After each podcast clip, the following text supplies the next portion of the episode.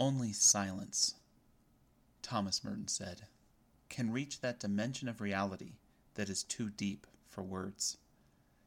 He also said, Silence has many dimensions. It can be a regression and an escape, a loss of self, or it can be presence, awareness, unification, self discovery. Negative silence blurs and confuses our identity, and we lapse into daydreams or diffuse anxieties. Positive silence pulls us together and makes us realize who we are, who we might be, and the distance between these two. Hence, positive silence implies a disciplined choice and what Paul Tillich called the courage to be. In the long run, the discipline of creative silence demands a certain kind of faith. For when we come face to face with ourselves in the lonely ground of our own being, we confront many questions about the value of our existence, the reality of our commitments, the authenticity of our everyday lives. Let's take these words into our own silence to see if we can't move beyond any negative experience of silence to be with it in its fullest positivity and possibility.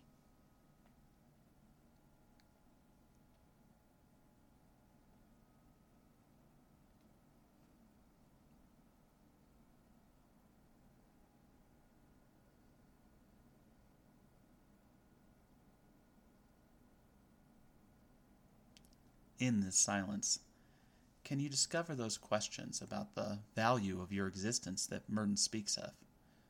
The reality of your commitments? Can you feel the authenticity or lack thereof in your everyday life? No wonder what for so many could mean a releasing of stress and doingness, just being quiet. It can also mean something overwhelming, for in silence we must also face what we may have been neglecting.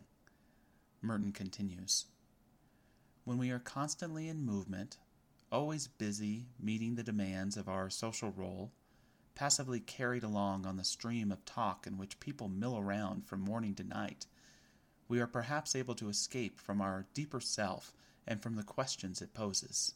We can be more or less content with the external identity, the social self, which is produced by our interaction with others in the wheeling and dealing of everyday life. In the silence, we are challenged to be with ourselves, to drop the social self entirely. Now, who am I? If you are sharing an awkward silence with yourselves, perhaps it's not working yet. For there's no such thing as awkward silence, just being awkward in the silence. Let go of the awkward. Put down the mask. Just be silently with yourself. What you first hear in that silence may be the noisy screams of the social self pleading to not be let go of, but you can let it fade for now. And in real silence, in the positive silence, open to an experience of the real self that arises let us be in this silence and use these words from Merton to help us arrive there. There is a silent self within us whose presence is disturbing precisely because it is so silent. It can't be spoken, it has to remain silent. To articulate it, to verbalize it, is to tamper with it, and in some ways, to destroy it.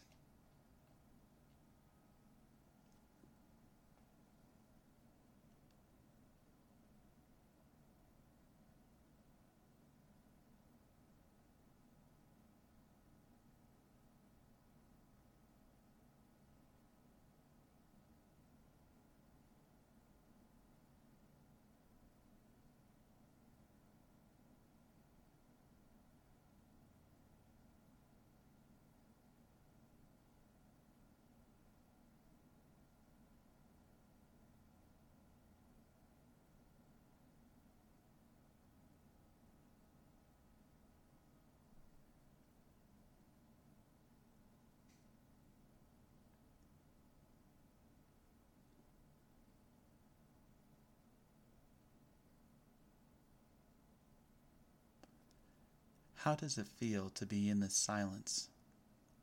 a silence that is perhaps your own, but it might be argued also belongs to all people. It is my silence. It is your silence. It is our silence. It has no location because it is not a place. It is an indwelling aspect of identity itself. How does it feel for you to experience your identity in this place without place? In this aspect of yourself that has no location? Merton shares If we are afraid of being alone, afraid of silence, it is perhaps because of our secret despair of inner reconciliation. If we have no hope of being at peace with ourselves and our own personal loneliness and silence, we will never be able to face ourselves at all. We will keep running and never stop. In silence, we don't just confront ourselves, we become ourselves. So, continuing with this meditation, not as you listen to it, but as you go about your day or evening or days ahead, feel its fragrance with you. Know that that quiet is always there. Not something we find in reality, but a foundation before reality even exists. We walk with it, we talk with it, we use it, and perhaps even at times it uses us as well.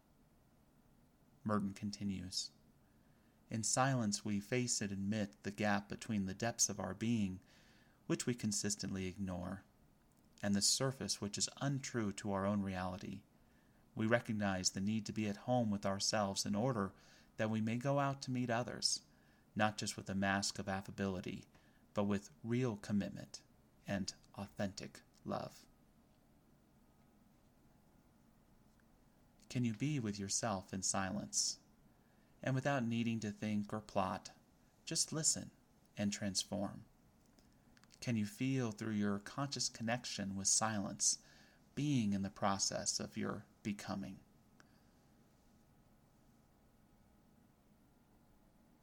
And Merton reminds us when we live superficially, when we are always outside ourselves, never quite with ourselves, always divided and pulled in many directions by conflicting plans and projects, we find ourselves doing many things that we do not really want to do, saying things that we do not really mean, needing things we do not really need, exhausting ourselves for what we secretly realize to be worthless and without meaning in our lives.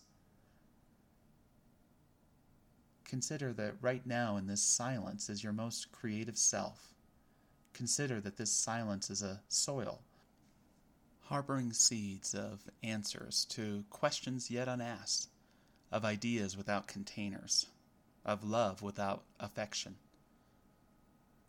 Recognize that you are not plugging into silence, but that you are plugging silence into the depths of inner life, of consciousness. And through this connection, a divine creativity is being cultivated.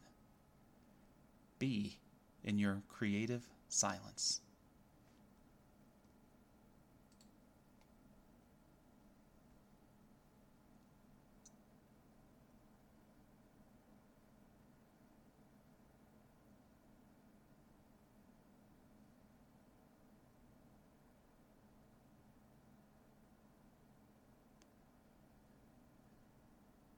Some final words of warning from Thomas Merton. The world of men has forgotten the joys of silence, the peace of solitude which is necessary, to some extent, for the fullness of human living. Not all men are called to be hermits, but all men need enough silence and solitude in their lives to enable the deep inner voice of their own true self to be heard at least occasionally. When that inner voice is not heard, when man cannot attain to the spiritual peace that comes from being perfectly at one with his own true self, his life is always miserable and exhausting. For he cannot go on happily for long unless he has contact with the springs of spiritual life which are hidden in the depths of his own soul. If man is constantly exiled from his own home, locked out of his own spiritual solitude, he ceases to be a true person. He no longer lives as a man, he becomes a kind of automaton, living without joy because he has lost his spontaneity. He is no longer moved from within, but only from outside himself.